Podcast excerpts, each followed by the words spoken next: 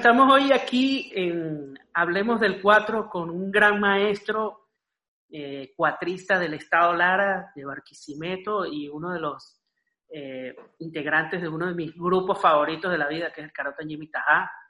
Eh, un extraordinario cuatrista y un extraordinario cantante. Y de verdad que estoy muy agradecido. Gracias, maestro Tico Páez, por aceptar esta invitación de venir hoy a conversar un poquito aquí eh, sobre el 4. Eh, y bueno, este, somos tocayos además, porque a mí también me dicen Tico, mi familia, Sí. de ex Tico, ¿no? Pero tú eres Ruperto, eres Rupertico, ¿no?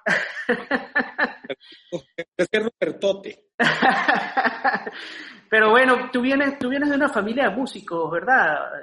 En tu familia había músicos, tus, tus, tus padres, no Sí, sé. mi o- papá, mi papá era, fue músico, no un músico, sabes que antes no había esa, digamos, no, no existía esa, esa, esa academia o esas cosas de que, que hoy día, pues, el músico era músico empírico, tocaba en las fiestas, aprendía a tocar, pero básicamente el cuatro, que tú sabes que uno de los instrumentos, es, es- es el instrumento emblemático de Venezuela y, y del Estado Lara, imagínate. Claro. Aquí, bueno, yo, eh, yo creo que uno nace viendo un cuatro y, y- y aparte de, de una olla de caraota y esas cosas. ¿no? Pero tú aprendiste con tu papá. Tu papá fue el que te enseñó a ti los primeros pasos en el, en el. Y mi papá nos enseñó a todos, nos sentaba a tipo este, comunidad indígena y nos, él agarraba un cuatro real, un cuatro, cuando digo un cuatro real es un cuatro como el que nosotros usamos, Y nos había comprado a nosotros unos cuatricos de lata, que eran hawaianos, esos tipos hawaianos con cuerda de metal, Ajá. él le quitaba las cuerdas, nos enseñaba los ritmos ahí, nosotros chasqueábamos, o sea, permíteme, uno, uno hacía esto, pues. Ajá. Entonces, Ajá, el pal. claro, no, no, no, no tenía cuerdas porque las cuerdas eran de metal, te puedes imaginar el daño que le hacían a los dedos. Claro. Este, y nos compró cada uno un cuatrico de eso y nos enseñó a todos a, a- a lo básico. Ok. Ellos, por supuesto que antes, como te digo, mi papá no, no, no tenía academia, mi papá, él- los puntos eran el medio punto, eh, qué sé yo, lo- los nombres que tenían antes, no, los, los- el cruzado, que era el A, que Ajá, la forma de poner los dedos en el, sí, el cruzado aquí. así. sí, exactamente, exactamente. Exacto. Y, y pero y- y tocaban, me imagino, más que todo música larense, ¿no? ¿Tus, tus padres son de ahí, de, de, de Barquisimeto? ¿O, o de qué zona? Mi, pa- mi papá es de una, de una, del distrito Torres, que está donde es Carora y Curarigüe. Mi papá y mi mamá son curarigüeños, de la tierra de donde nació Don Pío Alvarado y claro. es un pueblo, digamos que bastante retirado de la, de la civilización, por decir así, pero Ajá. es un pueblo que, que, que, está lleno de historia musical y de, y de vivencias y de cosas muy, muy interesantes, además que es una, una población que produce mucha eh, eh, comida, o sea, todo lo que es las- los sembradíos y cosas. Eh, bueno, actualmente, pues como sabes, estamos todos en una, en una situación este, que, que, que para todo el país, pero, pero Curaringo llegó a ser junto con Carora la productora de lo que era más que todo el papelón, Ok. la, la, la caña de azúcar, esas cosas, era, era, era uno de los movimientos más, eh, económicamente, los que más mantenía la, la población. Ok, ok. Ahora, eh, en el Lara, bueno, que es un- un- una zona emblemática de Venezuela con respecto al 4, como lo dijiste al principio, donde hay muchas, muchas fábricas de, de 4 también, fueron algunas muy famosas. Sí, ¿Tú, tú recuerdas ma- de, quién sería el primer 4 que tú tuviste, un 4 ya un poco más serio? ¿Te acuerdas? mira, no me vas a creer, yo vine a tener cuatro propios hace el justamente, y- no me vas a creer esto, pero es bien interesante decirlo. El, el 4-4 del 2004. ¿En Yo serio? llegué a tener mi primer cuatro, en serio, el día de la siembra. El día de la O sea, siembra el del cuatro 4. propio de como un Ramírez, era un Ramírez. Ok.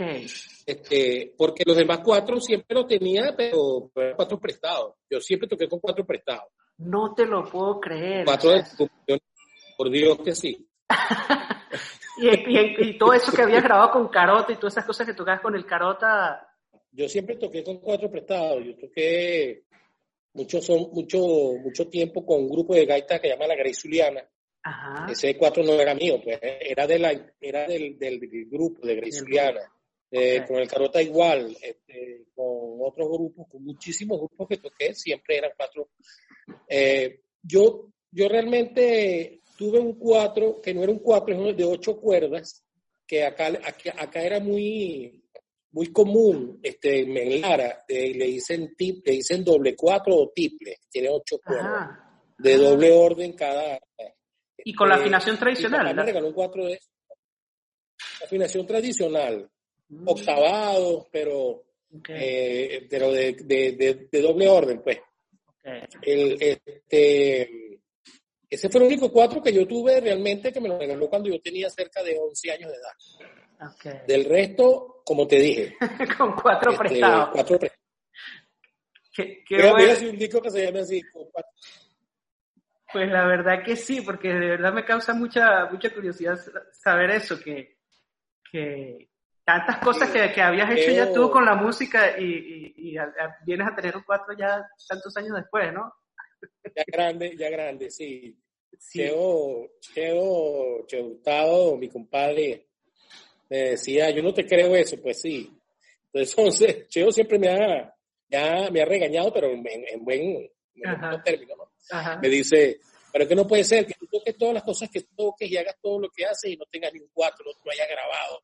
No, no, no, no, no, tú eres demasiado, no sé, no, no, no, entonces, bueno, justamente cuando, cuando, cuando él me llama para, cuando nosotros hicimos la siembra, en, esa fecha, eh, antes de, que se, se, concretara en sí el, festival, nosotros fuimos, viajamos, hicimos muchas cosas y yo era uno de los, de los, de los, de los jurados itinerantes junto con Pablo Camacaro. Ajá, sí, yo recuerdo. Fuimos a Mérida, fuimos a Trujillo, Lara, toda esa parte nos encargamos nosotros. Claro, yo concursé en Mérida, tú eras jurado, yo recuerdo. Puede, Ah, claro, claro. Yo fui el jurado allá en medio. Tú concursaste allá, claro. Sí, sí, yo Este, y después cuando hicimos el festival en, la, en, Caracas, ahí fue donde eh, escogí un cuatro, que también lo escogimos entre Cheo y otros amigos, otros compañeros. Entonces, bueno, te puedes imaginar. ¿Y conservas ese cuatro? Esa es la historia de... ¿Todavía lo tienes? Mira, ese es otro... Ese cuatro es, un cuatro viajero.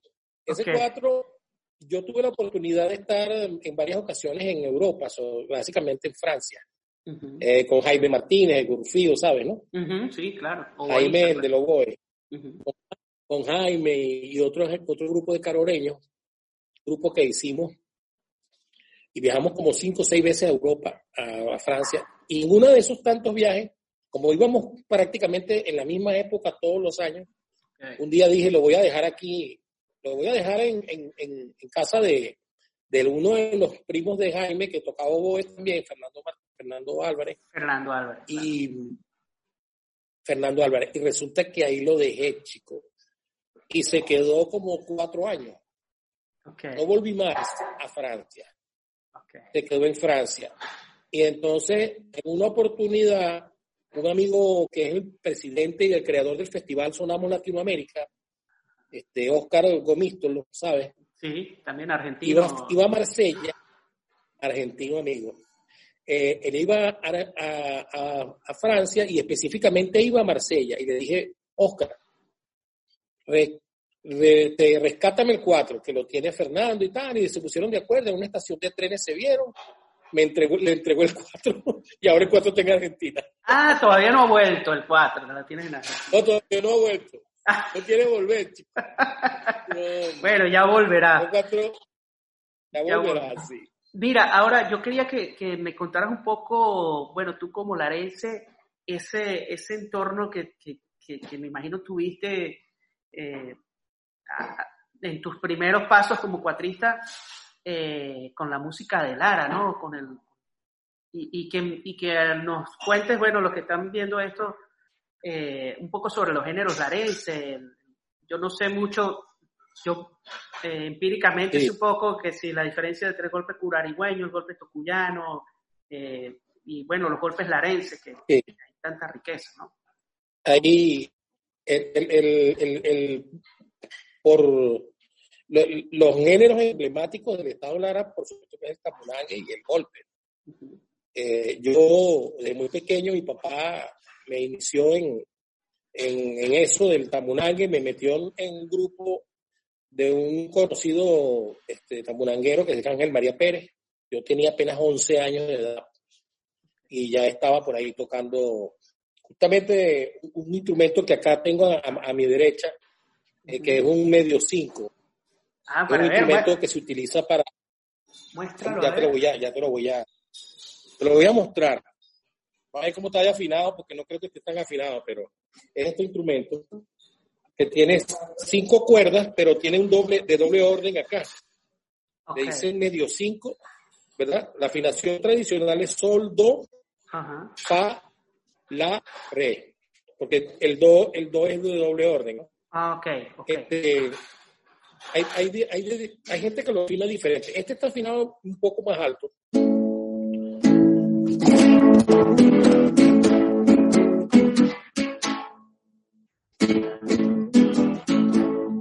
Okay. Suena muy, muy sabroso. Sabroso, sabroso.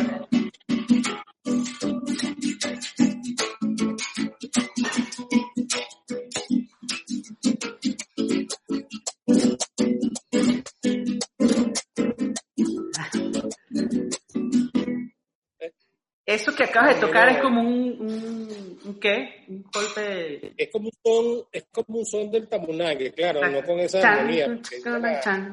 pero el ritmo Hay varios, hay varios, sí. que tiene siete, siete sones, siete partes.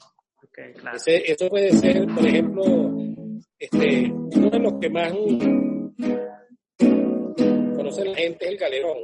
El galerón que voy a tocar un pedacito, voy a cantar un pedacito. Okay.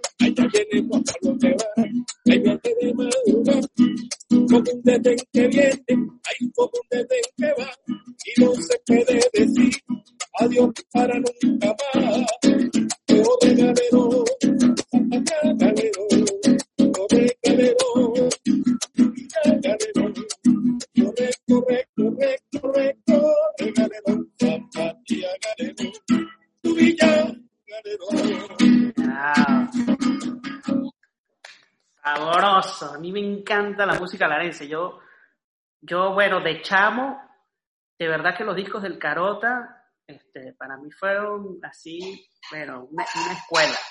Y yo, yo, siempre he sido muy fanático de, de, la música larense y bueno, creo que ustedes con el Carota este, ayudaron a difundir mucho, mucho la música. Sí, sí, favorablemente, favorablemente nos, nos, nos unimos para, para, hicimos unas, una simbiosis, porque tú sabes muy bien que no es fácil mantener un grupo. Tú que estás con C4 trío desde la siembra, recuerdo que uno de los fundamentos de, de C4, que gracias, bueno, a que se conocieron en ese, en esa, en ese festival.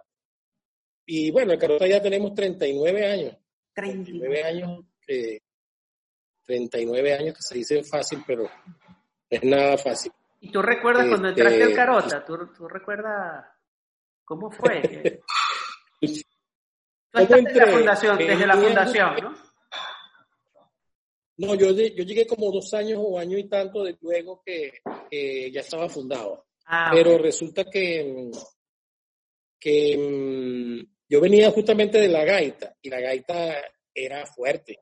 Yo gaiteé en Caracas, en la y en la Tranvía del Este, también hay coches, ah. cosas cuando, cuando, te puedes imaginar, estamos hablando de, de, muchos años.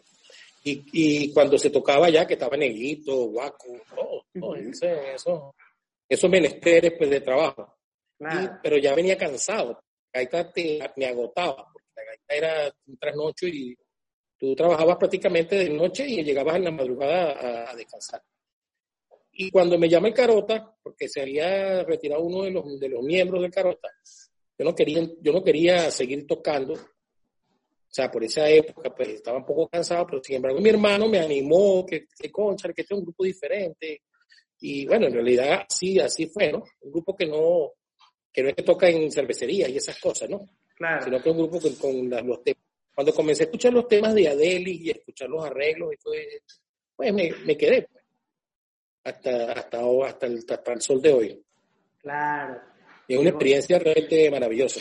Ahora, el Carota es un grupo que, que ah, tú me, me, me corriges si no es así, pero se basa en la música larense, pero no es del todo como de lo más tradicional, porque empezaron a darle otros giros, ¿no? Sí, en realidad, yo creo que Adeli decía que, uno de los que había echado a perder la cosa era yo, ¿no? Porque quizá la influencia un poquito de la, de la, de la gaita, este, a mí me gusta mucho el jazz y esas cosas, ¿no? Tú sabes, ¿no? Y en tus solos, en el carota, tú metes unas armonías distintas, pues, hacer otras cosas. Sí, claro, claro. Sí, sí. Al principio a él le chocaba un poquito eso, pero después se tuvo que acostumbrar. pero, pero no, no, no es, el carota no es música tradicional 100%. ¿no? Yo siempre aclaro eso, siempre aclaramos eso. Nosotros hacemos aires venezolarenses y, por supuesto, tienen su toque larense, no dejan de tenerlo, pero, pero siempre hay, hay este, otra, y, otro, y otra cosa es que, que, lo que tú me preguntabas, que no es solamente que, que, que, es que música de, de, Lara. Nosotros hacíamos música de Oriente, mm. hacemos música, hacíamos danza, gaita, de todo, de todo un poco, este, sangueo.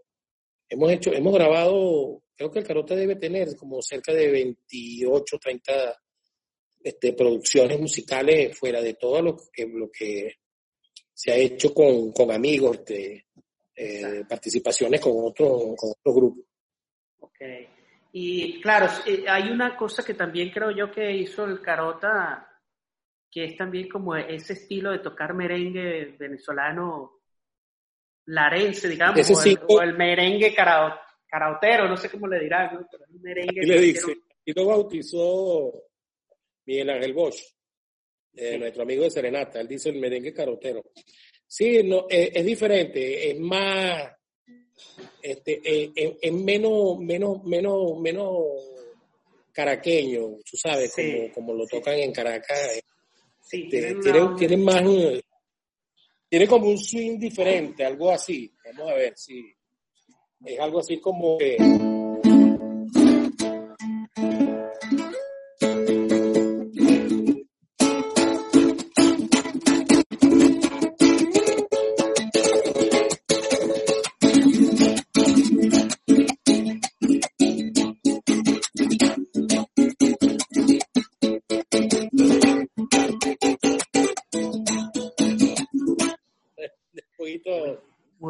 sincopado así de gente hay, hay muchas personas que le cuesta asimilar ese, ese bueno de hecho tú sabes que el sincopado es una es un ritmo que es un género que yo creo que nada más acá lo tocamos. Sí, sí, en Venezuela. es, muy nuestro pero ustedes forman unas rumbas con eso eh, yo me acuerdo mucho de un video que vi hace no mucho pero que, que, estaban en un concierto en el Poliedro, era algo, creo que era un homenaje a Gualberto o algo de, de Gualberto, donde ustedes ponen a bailar ese poliedro, todo el poliedro está rumbeando, creo que con el espanto, me parece que están tocando. Sí, eso quedó la grabación, quedó, menos mal quedó ese registro.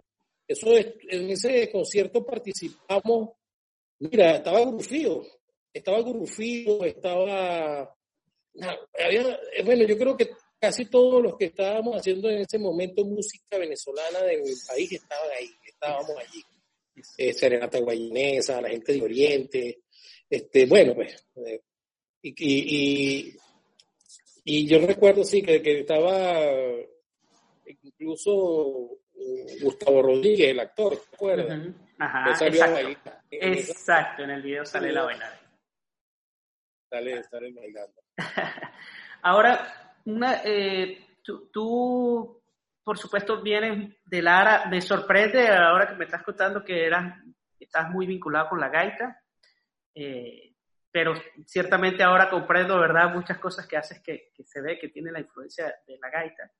Eh, pero cuando empiezas a, tú, empiezas a hacer cosas también ya después como cuatrista solista, ¿en qué momento das tú ese salto o eso ya venía en ti de alguna forma? Yo creo que todos de esa generación veníamos escuchando ya a Cito Pérez, a Freddy Reina, que era lo que existía en esa época, no era, este, digamos que eh, lo que lo que se escuchaba eh, y lo que se veía por televisión incluso. Después que em, yo comencé a estudiar guitarra con Rodrigo Riera, guitarra clásica, con el maestro Rodrigo Riera, y estudié con él, y de ahí este, bueno, no fue posible que me hiciera como un guitarrista clásico porque me absorbió la música tradicional. Y lo que hice fue traspolar algunas cosas de que, de que había hecho Arreglo Rodrigo, el maestro Rodriera, para el cuatro. Y comencé a tocar cuatro un poquitico más, este, más seriamente. Después vino Hernán Gamboa, esa influencia del rasgado y las cosas que fue uno que yo creo que Hernán, a Hernán le debemos este, ese, esa, yo creo que hay un cuatro antes y después de Hernán. Es, seguro. Este, estoy totalmente seguro de eso. Este, cuando él hacía sus cosas, que el cuatro dejó de ser un instrumento acompañante para ser un instrumento melódico, ¿me entiendes? Un instrumento ya protagonista, solista. Y, y, bueno, de ahí, pues por supuesto, ya conocí, conocí a compadre Cheo en un viaje por allá por Moscú, en el año 82. Ah. Nos hicimos muy amigos, comenzamos a tocar juntos y a hacer cosas. Y, y de ahí en adelante, de repente como, como, como, un remolino, te metes en esto de la música y no te das cuenta de dónde estás después de, de, de, no sé, de cuarenta y tanto de años en, en, en, esta, en esta es una hermosa profesión, además. Yo considero que de las cosas más interesantes y bonitas que me han pasado en la vida es haber sido músico, o sea, el ser músico. Sí, sí. Y, pero ya, ya tienes varios discos, has hecho varios discos tú, digamos, Pico Páez, como, como artista. Yo he hecho discos cantando, hice cerca de tres o cuatro discos institucionales algunos, la mayoría fueron con las universidades, la Universidad de Oriente, la Universidad Lisandro Alvarado de Academia. Este, produje, he, hecho muchas producciones, hice una producción de Tamulangue con orquesta, mm. eh, eh, bueno, una cantidad de producciones musicales para otros artistas, para otros músicos. Pero yo no he grabado como cuatrista solista, que es una de las cosas que Cheo y yo donde cual el compadre siempre me, dice, que, que, me, que me ponga serio, que me ponga serio. no, nosotros... Sí, nosotros tenemos un grupo de WhatsApp de, de, la siembra del 4, donde hay cuatristas, bueno, de todas partes del mundo.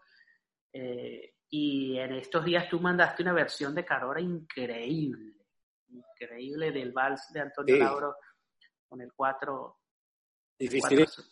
Sí. Este, y, y, acabas ahora de, de, sacar un disco, ¿no? Acaba reciente, recientemente de salir un disco tuyo, ¿no? Nosotros hicimos mi, yo creo que más mis sobrinos que viven allá en, en, Estados Unidos, este, agarró, agarró uno de temas, seleccionó de varios discos míos y uno nuevo que había hecho. Okay este, unas versiones que yo hice sobre Curuchá y unas cosas, y y la subió a esta plataforma que, que, Spotify. Spotify, exacto. Este, que es el que se está, bueno, que es el que se está ahorita escuchando allá, pues, pero aquí, sabes que la plataforma aquí no funciona. Claro, claro. Pero ¿cómo se llama el disco? Ah, se llama Aires Larenses. Ok, ok. Aires Larenses se llama. Hay que buscarlo.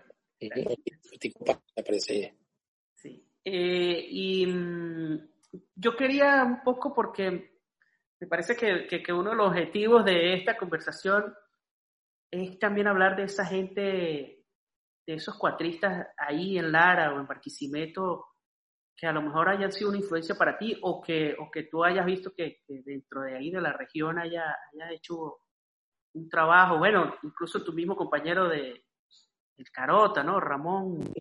Carota. Este, pero eh, ¿quiénes son esos cuatristas ahí en Lara que tú consideres, oye, que, que, vale la pena mencionar? Acá está un personaje que, por cierto, es uno de los, de los músicos con, más, digamos, trabajo, este, incluso académico, aunque no, no, o sea, lo, académico no significa que tenga necesariamente que leer música, pero Guillermo Flores es, sin lugar a dudas, uno de los cuatristas más, más este, después de, en ese eh, esa forma de tocar el cuatro de Guillermo es, poco común. Pues, eh. sí, totalmente. Muchas personas que, toca con el, con el, con el sí octavado y resulta que no, que es el normal, la tradicional. La refa ha sostenido sí, Y creo que, que mm, no solamente el Estado Lara es, un, es una referencia obligada, debería ser una referencia obligada porque el trabajo que ha hecho Guillermo es bien interesante. Lastimosamente, pues, todas las cosas que, que, hemos venido pues, acarreando como, como, como, país, no, no, le han brindado las mejores oportunidades para él y para, para muchos, ¿no? Pero Guillermo es, un, es, una de las referencias para, a mi manera de ver, eh, acá en el estado de los cuatristas. Del resto, hay muchos músicos populares este, incluyendo a la, al famoso Chía de Don Pío Alvarado, que tenía una forma muy particular de tocar el golpe. Este, el, el, todo, la, todo el equipo, por decir así, del, del, de Don Pío Alvarado, este, marcaron mucho, por ejemplo, en mí, la, la influencia del golpe larense. Okay. Eh, y yo, yo, yo soy del, de la, del, del, concepto de que el golpe no es que si es tocuyano, este, que si es curarigüeño, que si es de Carora. yo hablo del golpe larense en general. Okay. Las diferencias son mínimas. Mm, eso eso me, me interesaba saber, ¿no? Sí, lo que pasa es que yo creo que hay mucha gente que, que más por regionalismo se han planteado una serie de, de de, digamos que de mitos en, relación a lo que el, cual, el, golpe nació en el Tocuyo, que si el Tamunán es de aquí, que si es de allá. Eh, hay, una, hay una historia que la historia por lo general este, está bien fundamentada, sobre todo la que, la que con referencia a lo que es la música. Este, por ejemplo, el Curarigua, que fue la, que la región de, donde yo digo que donde son mis padres, llegó a formar parte no era, era, era, era Morán, que es la parte del Tocuyo, no, era, no estaba aún dividida este, como Distrito Torres como, como, como actualmente está. Entonces, por supuesto que esa, digamos que esa camada de músicos que, la, que, que, crecieron en esa zona, incluyendo lo del Tocuyo, estaban todos concentrados en el, en el Distrito Morán. Después cuando con, el, con el advenimiento de la civilización, por decir así, este, que hacen la autopista de Barquisimeto, porque antes eran las curvas de San Pablo, ¿no? Esa famosa canción, de la porque eran 109 curvas. Tú tenías que recorrer 109 curvas para llegar a Carora, por ejemplo. Wow. Eso es una cosa súper tediosa. Entonces, eh, Ahora no, ahora es una autopista. Después, cuando abren la autopista, sí se comunicaba Curarigua y Carora directamente. Y pasó a ser Curarigua entonces del distrito Torres. Y bueno, este, eso, eso no lo digo yo, que, sino que lo, dicen historiadores como Pedro Rojas, que, es más en historia, y, y mucho, y, incluso hay libros de, de y Isabel Aret, este, de tantos otros este, escritores y historiadores que, por supuesto coinciden con ese tema, ¿no? Okay. Entonces eso de que el golpe o el tabulangue le pertenece a Pedro o a Juan, no, no creo que sea... Eh, y por lo general, como te digo, siempre, siempre se, se, se especula mucho. Se especula mucho, más en todo ese nivel de los tabulangueros que dicen, no, pero es que yo lo toco así, porque así, que esto... Pero bueno. No, y, eso es una un cosa tema que... realmente... Sí, eso es una cosa que pasa en todo el país. O sea, eh, que en este pueblo tocan la cosa así, pero en el pueblo de al lado lo tocan de otra forma, entonces este, lo quieren ya llamar de otra manera porque es que yo lo toco. Entonces, y yo creo que ahí donde está lo más complejo para uno como cuatrista, que es cómo aprender a tocar los diferentes géneros lo más cercanos a cada, a cada región, ¿no? Eh, sí, cierto. ahí es donde está la complejidad más fuerte del de cuatro y por eso también es tan difícil hablar del mejor cuatrista de Venezuela porque hay tantas, regiones y tantas formas de tocar el cuatro. Sí, por supuesto. Eh, eh, eso que toca eso que tú acabas de decir es tan cierto que, bueno, fíjate tú, para mí los mejores cuatristas de golpe son los, los golperos de Tocuy, los golperos de Don Pío, ¿me entiendes? Esos son los mejores porque son los que tocan más cercano a lo que es lo tradicional. Este, quizás nosotros somos unos aventureros y nosotros lo que hacemos es quizás hasta distorsionar, este, de alguna manera, pues, lo, lo, tradicional, pero, pero bueno, y, las cosas van evolucionando. Sí, y uno, yo en mi caso, yo, yo soy de los Andes y yo lo que, eh, las cosas que he aprendido con el 4 son como aproximaciones o aproximarse a tal género. O sea, por ejemplo, la música oriental para mí es una cosa súper distante que, bueno, con el correr de los años me he ido involucrando más y tratando de aprender más. Pero en definitiva a mí no me va a sonar como le suena a Alfonso Moreno, que es el cuatrista. Uh, claro. ¿Sabes? Este, porque nació allá, se crió allá. O aquí ya hicimos, ya, ya tuve una conversación con, con Ricardo Aguirre, el pelón del, del Zulia, que tiene una forma de tocar gaita increíble. Impresionante. Entonces, son, Impresionante.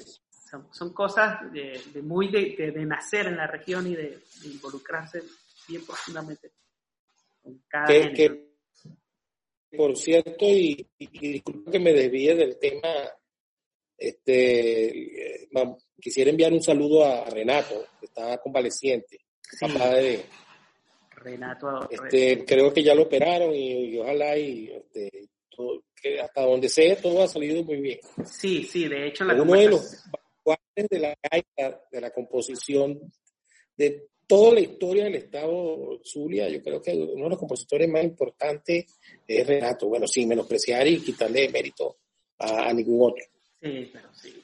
Y hablando un poco de eso también de, de, los compositores, bueno, tú tuviste la enorme dicha de estar ahí tantos años al lado de, de Adelis Freites, quien también es uno de los grandes compositores de, del país, que lamentablemente partió hace muy poco. Eh, háblame de esa experiencia de, de, estar al lado de una personalidad como Adelis. Mira, yo creo que Adelis fuera de que, de que uno de los compositores más importantes del país eh, es una persona con un valor espiritual que yo creo que poca gente conoció, quizás porque él no era tan fácil. Eh, a veces mucha gente llegarle a y no era tan fácil porque eh, lo que lo que lo que él decía él no tenía como media tinta no él era él era sí o no, pero no decía quizá. Entonces, eso, eso, no, es, eso no es muy fácil en la sociedad nuestra. Cuando usted te dice las verdades así, bueno, pero Adeli es, una persona increíblemente, fue una persona increíblemente eh, tolerante, eh, de, un conocimiento sobre la música increíble, se, dedicó incluso hay una, hay una tesis que hizo su esposa de posgrado de la música este, venezolana que prácticamente entre Adeli y ella terminaron ese trabajo que es interesante que lo lean muchas de las personas eh, que tengan a bien pues de, tener algún conocimiento de, la música larense y eso. Y, y, te digo que aparte de que de que hizo composiciones no solamente para, para Venezuela, la canción de Adeli, yo recuerdo haberla tocado y cantado en tantas partes del mundo. Y, eh, bueno, yo creo que uno de los, los, últimos viajes de los que hicimos a, Argentina, recuerdo mucho que se acercó una señora y, y, nos decía, che, canten el muertito. El muertito, qué bueno. Entonces, el muertito. Eh, y, y, y, la impresión que causó que Adelis cuando cantábamos Acidito, por ejemplo, tú sabes que es uno de los temas más difíciles que hay en toda la historia de la música venezolana, que él, él con toda su humildad, él dijo, él decía en los conciertos, esta canción la hicimos, la compusimos siempre, siempre hablaba en plural. No dije yo la hice, porque esa era la verdad, ¿no? Que la había hecho era él. Este, y la gente no creía que el autor de Acidito estuviera ahí en esa sala. Creo que, por eso te digo que, de las cosas que él se llevó como, como persona, como, como músico, como artista, bueno, las composiciones de, de Adelis y el cariño de la gente inconmensurable, pues, ¿no? Es difícil cuantificar eso, ¿no? Sí, Y nosotros agarrábamos colita, pues. ¿Y el Carota, cuál es el planteamiento del Carota ahora? ¿Continúa adelante?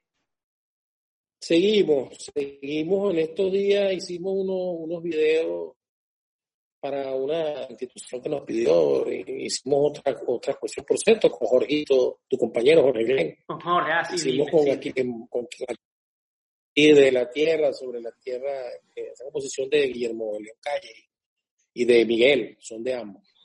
Este, hemos hecho varias cosas así, en, digamos, en confinamiento, claro. pero sí tenemos el planteamiento, el planteamiento nuestro es seguir, seguir haciendo el trabajo del Carota y, y, y hasta donde nos lo permita la vida, pues realmente este, una cuestión que yo creo que es un, es un compromiso más, con, más que con nosotros mismos, con la gente.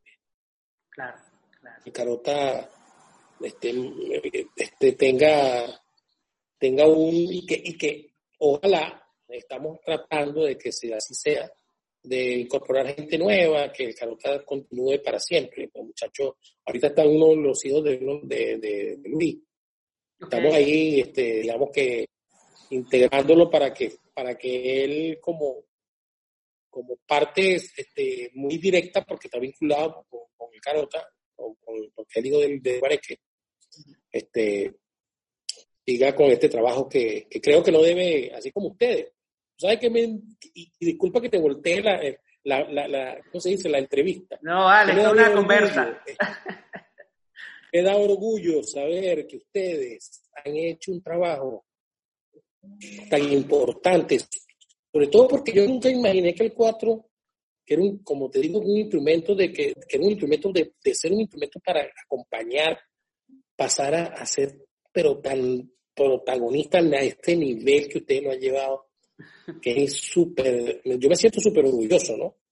Este, de, de, ese cuatro trío, de, de Miguel Ciso, de, de, de, bueno, de todos los muchachos de la siembra en general, pero de verdad que el, paso que dieron fue, fue gigante.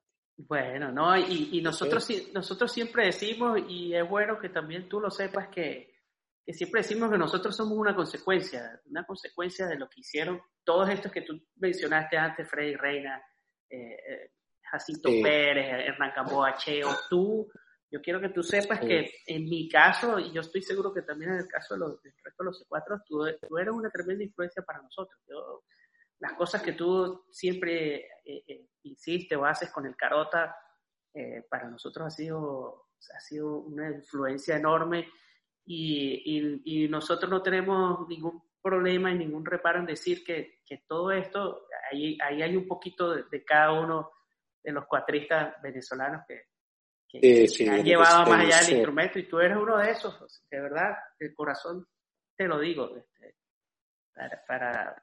El honor que me hace. Mira, eh, ¿qué cuatro tienes ahí? Ese cuatro que tienes ahí es de... Ah, no, bueno.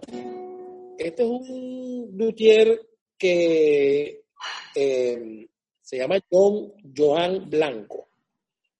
Johan Blanco es un muchacho que inicialmente estudió lutería, pero más que todo se dedicaba a la guitarra.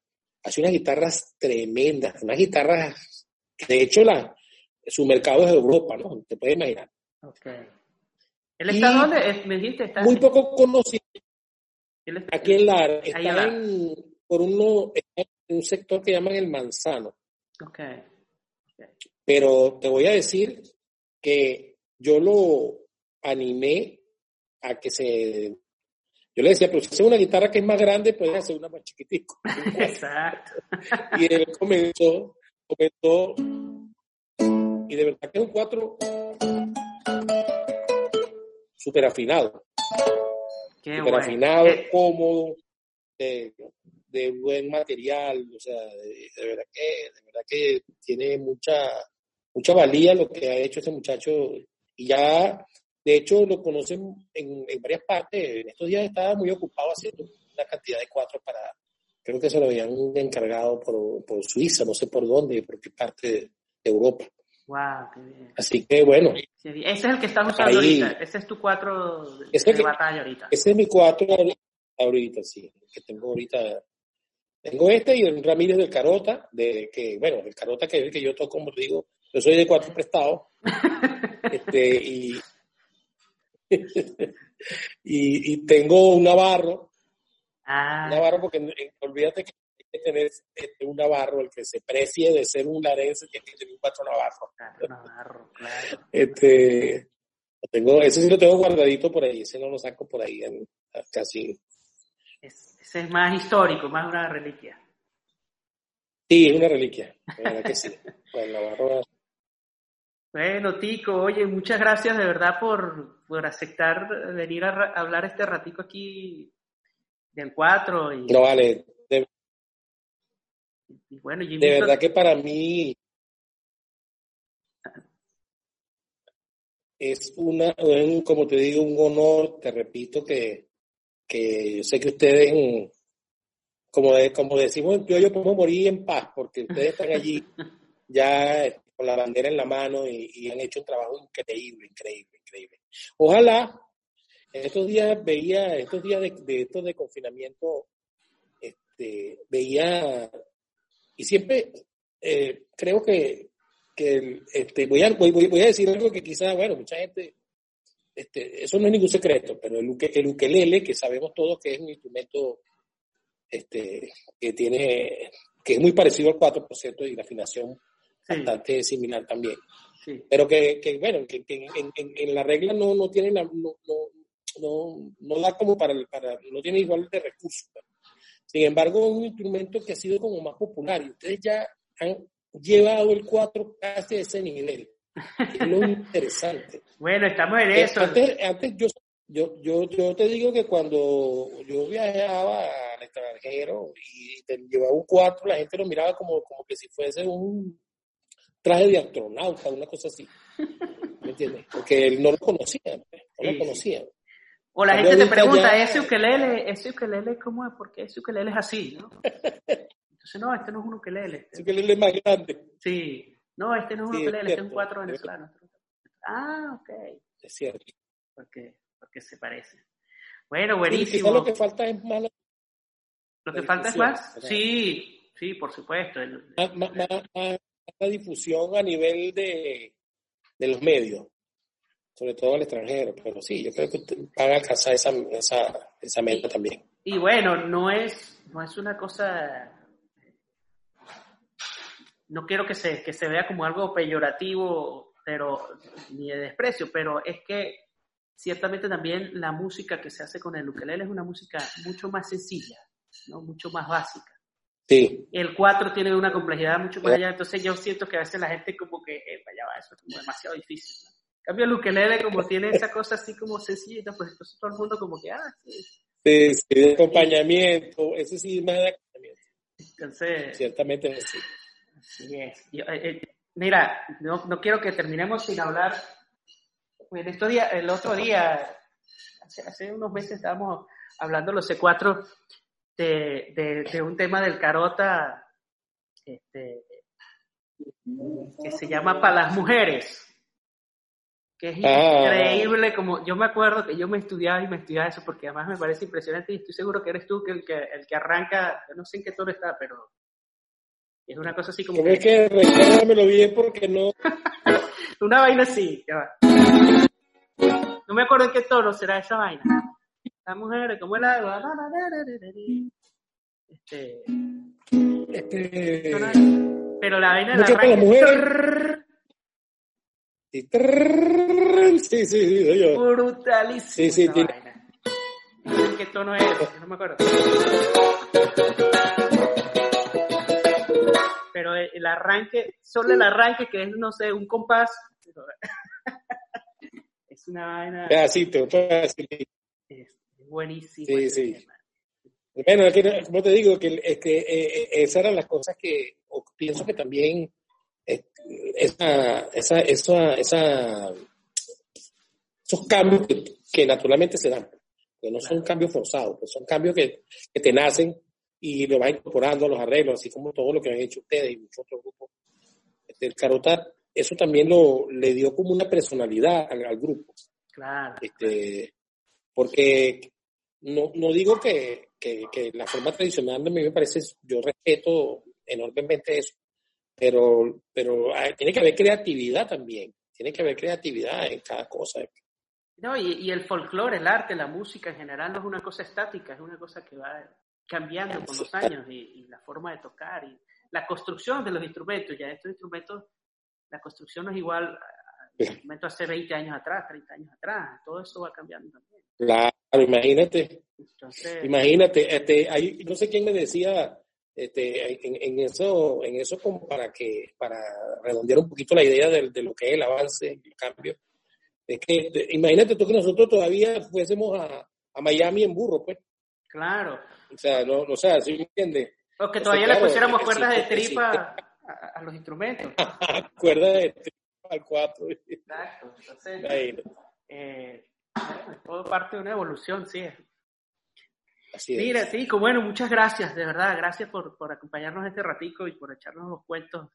y ahora me quedo con, con, con, la cosa de que tú eres el, el cuatrista de los cuatro prestados. Cuatro prestados. Siempre cuatro prestados. bueno, estuvimos hoy aquí conversando con el gran Tico Páez, cuatrista larense del Carotaño y Tajá, y bueno, también con sus proyectos como, como solista. Estuvimos hoy aquí hablando un poquito sobre el cuatro. Gracias por acompañarnos y gracias, Tico, por estar con nosotros aquí. No, no, no, de verdad que, como, como te dije, gracias a ustedes y, y siento orgullo de verdad porque sé que, que el, instrumento va a llegar, ya está en un sitial que nosotros siempre soñamos quizás, eh, y ahora, bueno, con creo que están diseminados, la siembra somos que 250 cuatristas, algo así, ¿no? Algo así, sí. En el, CHAP. Sí, en, el en todo, en todo el mundo, en todo el mundo, porque ya no es ni siquiera Francia, donde está Leo, este, Jorgito en Nueva York, en Miami, eh, Eduardo está en, Bogotá, el otro está en Argentina, qué sé yo. Sí, sí, sí. sí. Entonces, estamos, estamos, estamos atacando todos los flancos. así es, así es. Y aquí seguimos, seguimos ahí, eh, bueno, dando a conocer nuestro instrumento. así es, hermanito. Bueno, estamos en Dios te cuide. Amén. Vale.